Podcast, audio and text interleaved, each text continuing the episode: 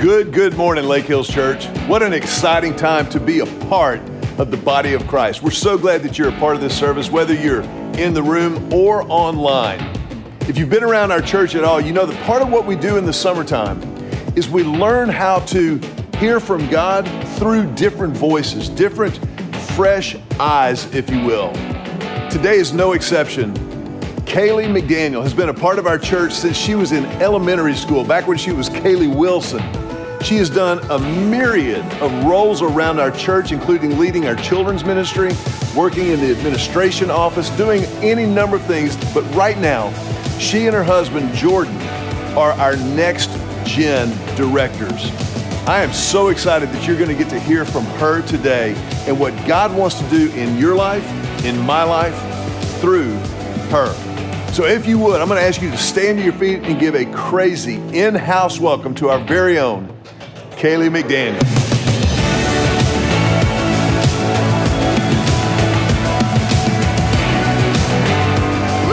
Hi guys. How's it going? How's everyone doing this morning? Oh, I'm going to lead a little bit more than that. I'm used to LHC kids, and so if I say good morning, everyone like yells, good morning! So we don't have to have that energy, but maybe a little bit more. So how's everyone doing this morning? I'm so glad. I really am so excited to be here and just to share with you a little bit of what God has been putting on my heart. Like Pastor Max said, I have been here for a long time. Realized that this fall, I will have been at Lake Hills Church for 20 years, which is crazy. Been through a lot and have had the opportunity to learn here and grow here and build community here. So this really is my family, which has been amazing.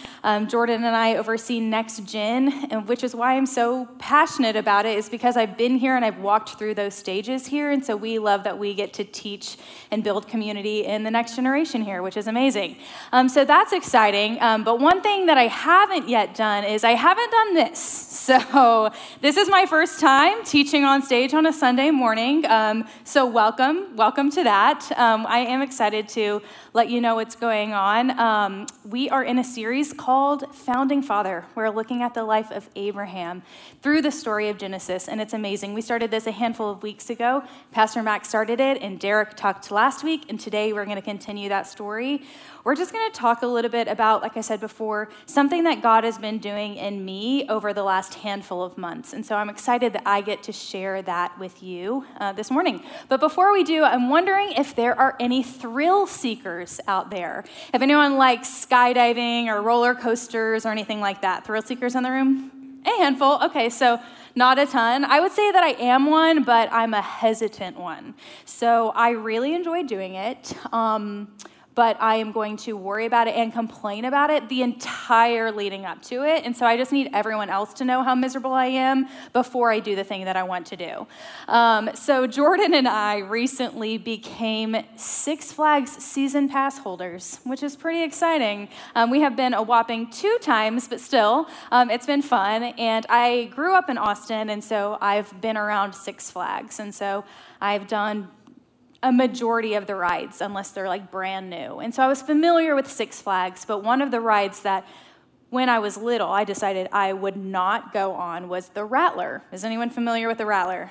Okay, guys, it literally, now it's different, but I remember watching as a kid, it literally would sway like this when people were on it, and I would sit there and watch people on it and be like, that's dumb, I'm not doing that. And so I built this up in my mind, like, I will do anything at Six Flags, but I will not ride the Rattler, because that's a no. Any, like, break of a wood, and it could fall over, so that was a no. Which I told Jordan that when we became, season pass holders, and he was like, well, you're obviously going on the Rattler. And I was like, that's hilarious. I don't know how I feel about that. And he was like, okay, well, we don't have to go this time, but the next time we come, you're going on the Rattler. And so I was like, okay, yeah, that sounds fine. Next time we'll do it. And so we went, and then it was the next time. And we were driving up, and the whole time I'm thinking, like, okay, you can do it. It's fine. It's just a ride. Like, maybe he won't even remember. Maybe he won't even notice. He did. He did remember. And so we as we're driving up, I'm like starting to get the like pit in my stomach. It's not even the wooden ride anymore, you guys. It's called the Iron Rattler now. So it's not even the same thing that I was scared of, but I was still like scared. My heart kept like beating really fast, and I kind of got like anxious and a little bit queasy thinking about going on this ride. And I remember as we walked in, he was like, let's go. Let's just get it over with. And I was walking, and I just like kept my head down. I was like, it's okay. It's going to be fine. And my stomach hurt, and I was a little bit nervous. And I didn't look up because, you know, like when you look up, it looks so much bigger whenever you're standing on the ground. But I remember getting like to the end of the ride, and I looked up, and I was like, oh my gosh, I do not want to do this. I'm dreading this. This is something that I was really dreading. But I was like, okay, we can do it. And so we walk up, and we get on the ride, and I still didn't look up because, pro tip, if you are scared of roller coasters, but you still like them, when you're going up, because you know how every roller coaster you like immediately, like you're horizontal going up, you just don't look around you. You definitely don't look up. You're like, oh, look at that swing set over there. Like you can't look ahead of you, otherwise it's more terrifying. So I didn't even look up again until the very top of the ride. And the Rattler, or the Iron Rattler now is like almost a complete vertical angle. And so I looked up, and I was like, okay, here we go. And we went, and it was so much fun, probably like my favorite ride at this point. But I just remember that feeling of dread. I was queasy, my heart was pounding, I had a headache, and all of that. And today, we're looking at the life of Abraham, and this is a story where Abraham felt that dread. He felt probably the like heart beating really fast. And let me tell you that my story of roller coasters is like this much compared to the actual dread that Abraham felt in this story. But we're going to look at that feeling today. But before we do that, let's pray together. God, thank you so much for bringing all of us here.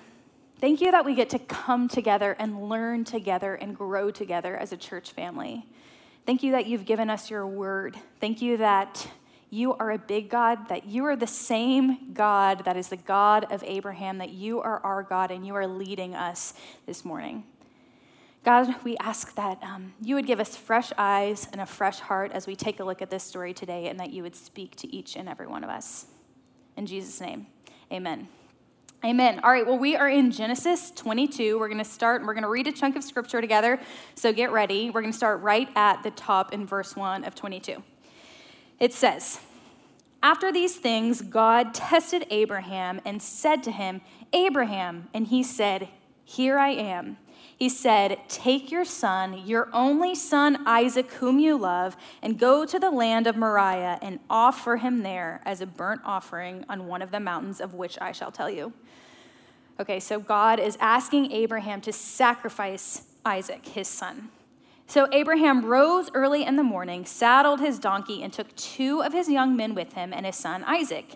And he cut the wood for the burnt offering and arose and went to the place of which God had told him.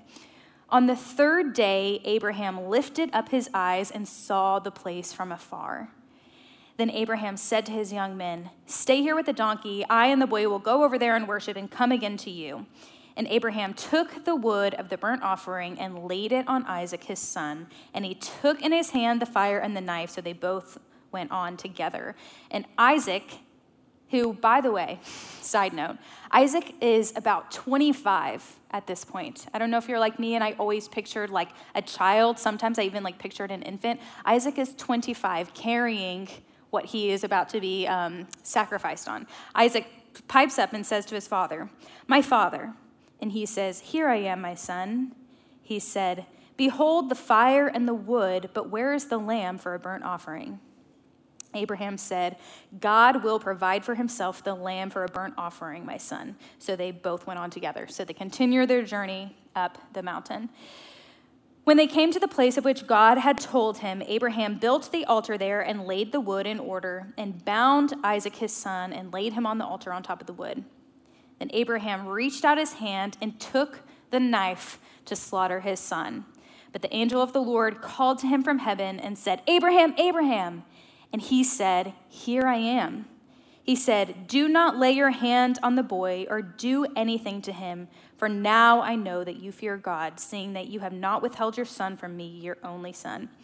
And Abraham lifted up his eyes and looked, and behold, behind him was a ram caught in a thicket by its horns. And Abraham went and took the ram and offered it as a burnt offering instead of his son." So they go, he gets everything set up to sacrifice his son. He gets out the knife and he is ready. And then God calls down and says, Abraham, Abraham, wait. You don't have to do that. You don't have to sacrifice your son. And then God provides a ram that they sacrifice instead. If you are familiar with the church or you have been around for a while, this is probably a familiar story to you. And whenever I was told, when Pastor Max said, like, this is the next part of the story that you will be telling whenever you're preaching, I was like, oh, this is good. Like, I think I kind of have an idea of what I'm going to talk about. Abraham was really faithful. And I can also talk about, like, Abraham sacrificed his son or was willing to sacrifice his son. Like, what are we willing to sacrifice for God? And I had this picture in my mind. But then whenever I came to the text and I started researching and I started sitting with it, God laid something totally different on my heart. And so today I'm going to ask again that we just come to this with open hearts and open eyes as we learn something that God has been speaking to me over the past handful of months. First and foremost, Abraham, he walked with God. He was definitely walking with God. And so the question that I kept asking myself as I was reading this story over and over again is, what would have happened if Abraham was more focused on the task at hand, on what he had in front of him, than on being in the presence of God? What would have happened if Abraham was like, got it, got the call, now I'm going to focus on all of these things that I need to do, gathering the wood, finding the location, getting some guys to help me, what am I going to say to Isaac? If he had focused all of his attention on what was in front of him, and he didn't remember to keep God and stay in God's presence, what would have happened? Would he have missed the ram? Would he have missed the opportunity to save his son because he didn't hear that second call from God? But he didn't. Abraham was so focused on being in the presence and communicating with God that the second that God called him, whenever he was about to sacrifice his son, Abraham heard him. Abraham heard him because he was walking with God. And that is a concept this morning that I want to talk about, that I think God is more interested in us living with him than us living for him. Now, when we think about living for God, that sounds like something really great. And hopefully we are living for God. That could be doing a bunch of really good things like coming to church or reading our Bible or loving our neighbors or sitting in worship. But if we are only doing those things for God and we are leaving God out of the picture, then we are really, really missing out. I can say from personal experience over this last handful of months, this has been what has really been on my heart. It was like, why am I reading this Bible, or why am I worshiping? Am I looking at this Bible and just picking out what I should do, what I shouldn't do, what I could be doing? Or am I reading my Bible and being with others in community and all of the other good things? Am I doing that so I can spend time and grow in intimacy with God? And I think that that's the point. Our lives should be a life that is with God, focused around being with him as opposed to just doing things for him.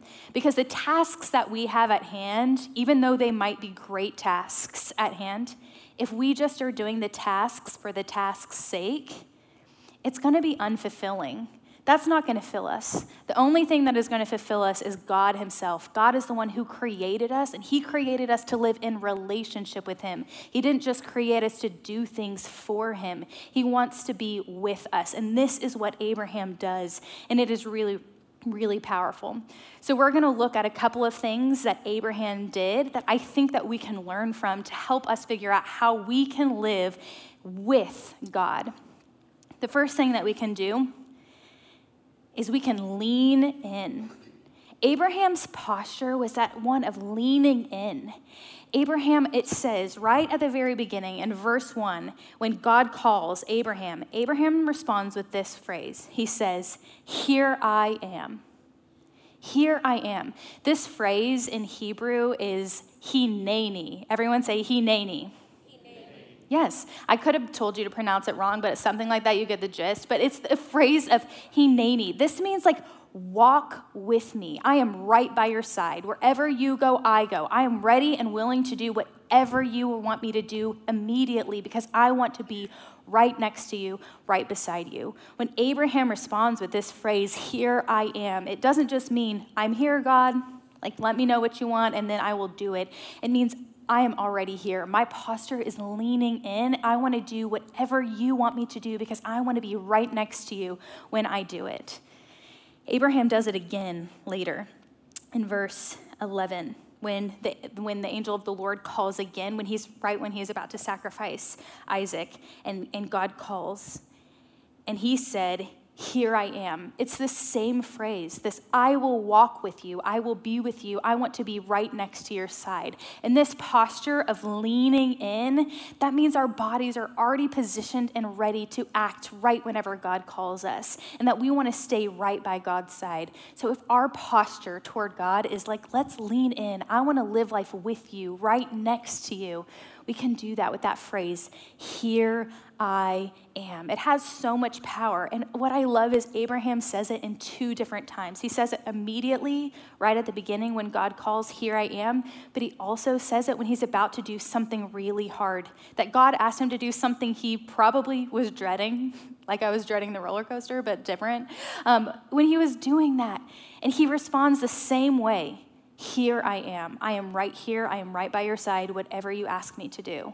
And that can be our posture, to lean in. That way we can act immediately. We can act quickly because our positioning is already leaned in toward God. The second thing I think we can learn, lean in, number one. Two, listen.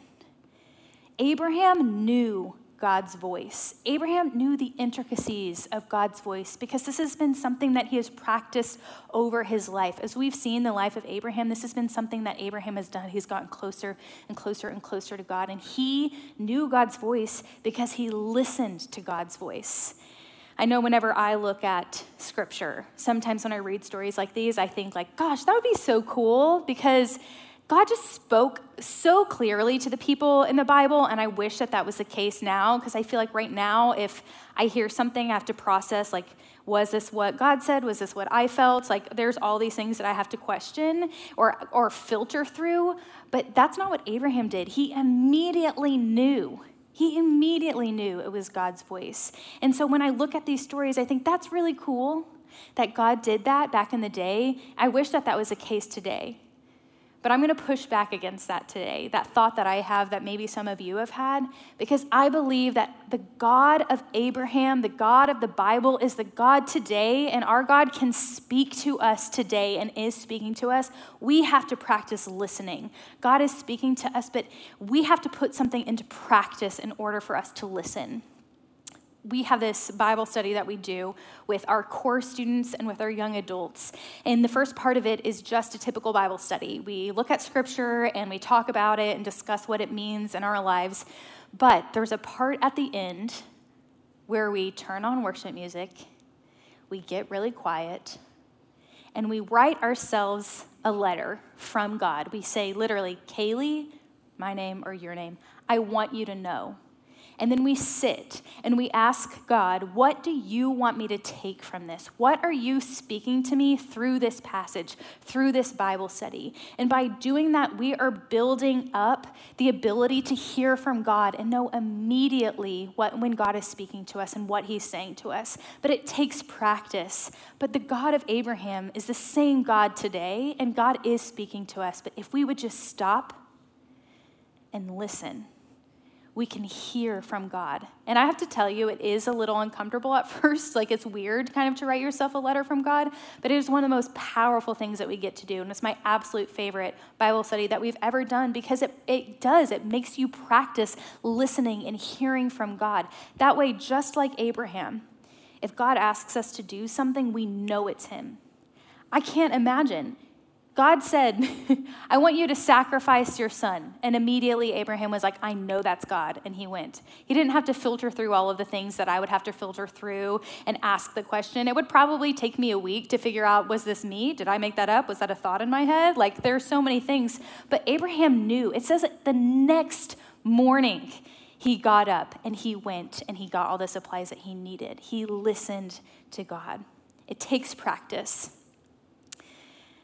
And then the last thing that we can do that I think we can learn from Abraham, we can lean in, listen, and then look up. Abraham looked up. I'm reading out of the ESV, and the wording, the phrase that it uses in this version is he lifted up his eyes. And I love that concept of lifting up your eyes, focusing your eyes on God, rather than just focusing on the tasks or the things that are right in front of us.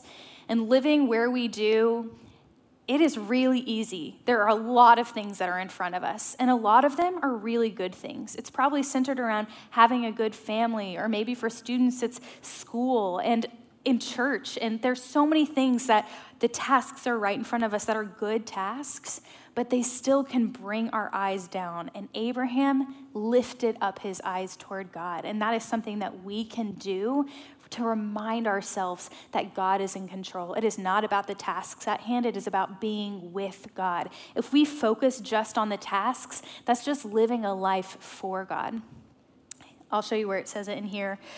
Verse 4, it says, on the third day, Abraham lifted up his eyes and he saw the place from afar. This is when he sees the thing that he's dreading. Like when I lifted my eyes and I saw the roller coaster, when he lifted up his eyes, he reminded himself. He wasn't just taking one step at a time. He was like, you know what? I'm seeing this place that I'm dreading, but I'm lifting my eyes up toward God. And the time of dread. And then later, this is really cool. In verse 13, it says, and Abraham lifted up his eyes and looked, and behold, behind him was a ram.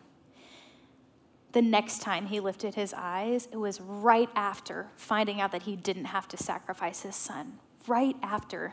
So he did the same response no matter what situation he was in. In the first situation, he lifted up his eyes and he looked toward God when he was in the middle of the thing that he feared and dreaded the most. When he was probably having anxiety and questioning everything and worry, he lifted up his eyes in that moment. And then he did the exact same thing whenever he was told something like of such joy and such relief that he didn't have to sacrifice his son.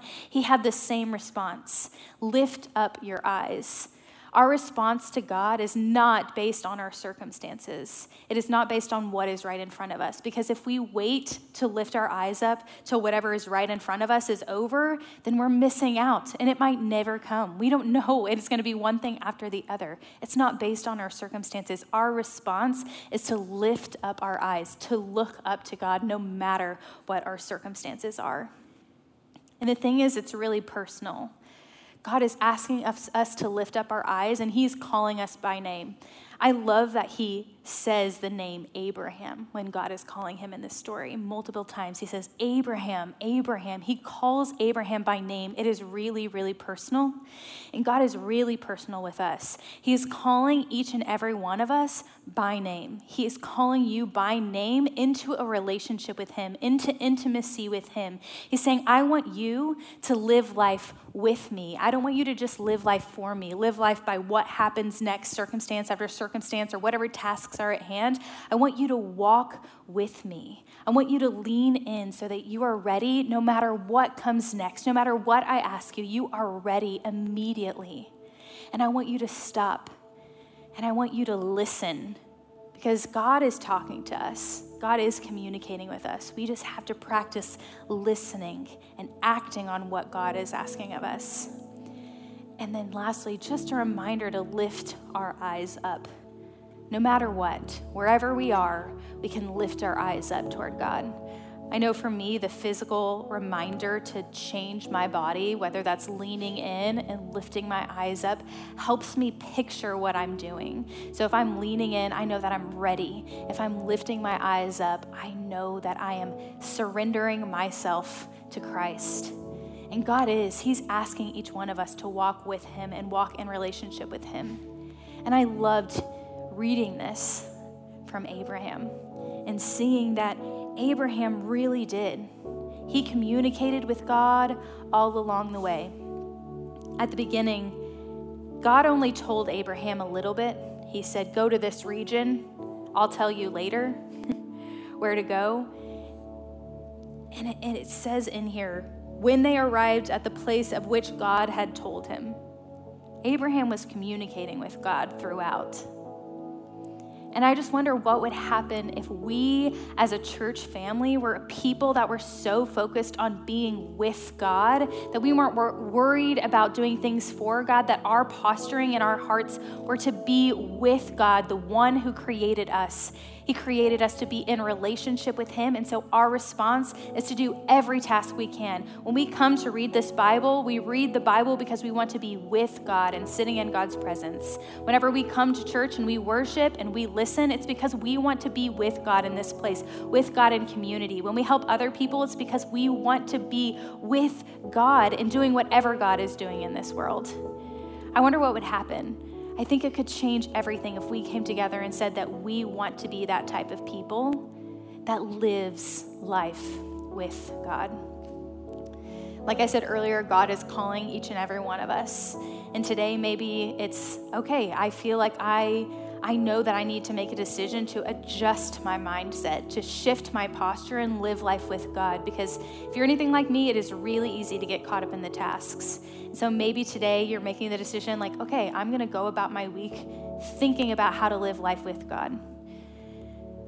Or maybe today you're like, I have never done that before. I've never stepped into relationship with God, with Christ, and I want to do that today. I want to be in relationship with the one who created me, and we're going to have an opportunity to do that together in just a minute.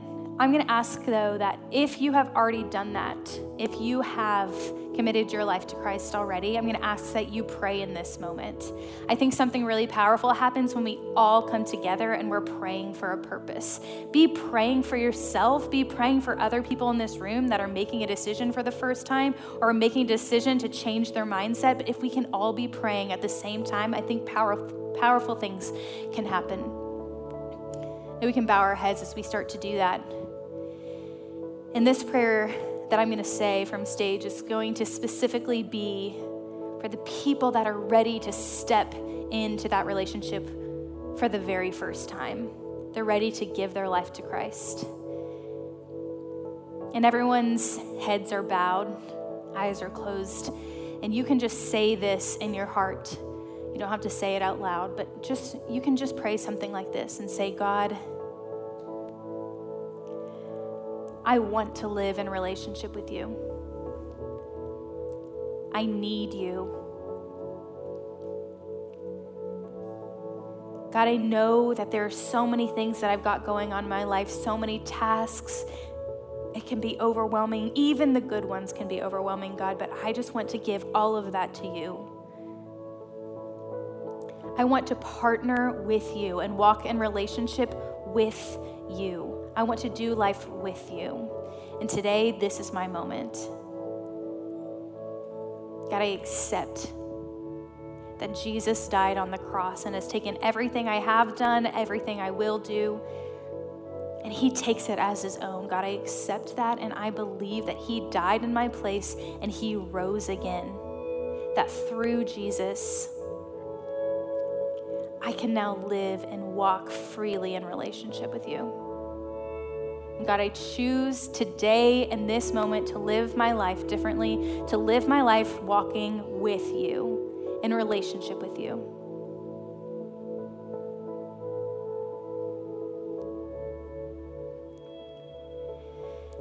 If you just prayed that prayer, I'm gonna ask you to do something. I'm gonna ask that you raise your hand. This is an opportunity where you are stamping this moment in your life, and the physicality of raising your hand helps solidify that. If you did that, ask that you raise your hand, but it also allows for us to come alongside you as a church and help you celebrate and help you with whatever those next steps might be in your life. So if you haven't done that already, if you'll just raise your hand really high so we can see you. And as you are putting those hands down, we as a church family put our hands together and we say, welcome home.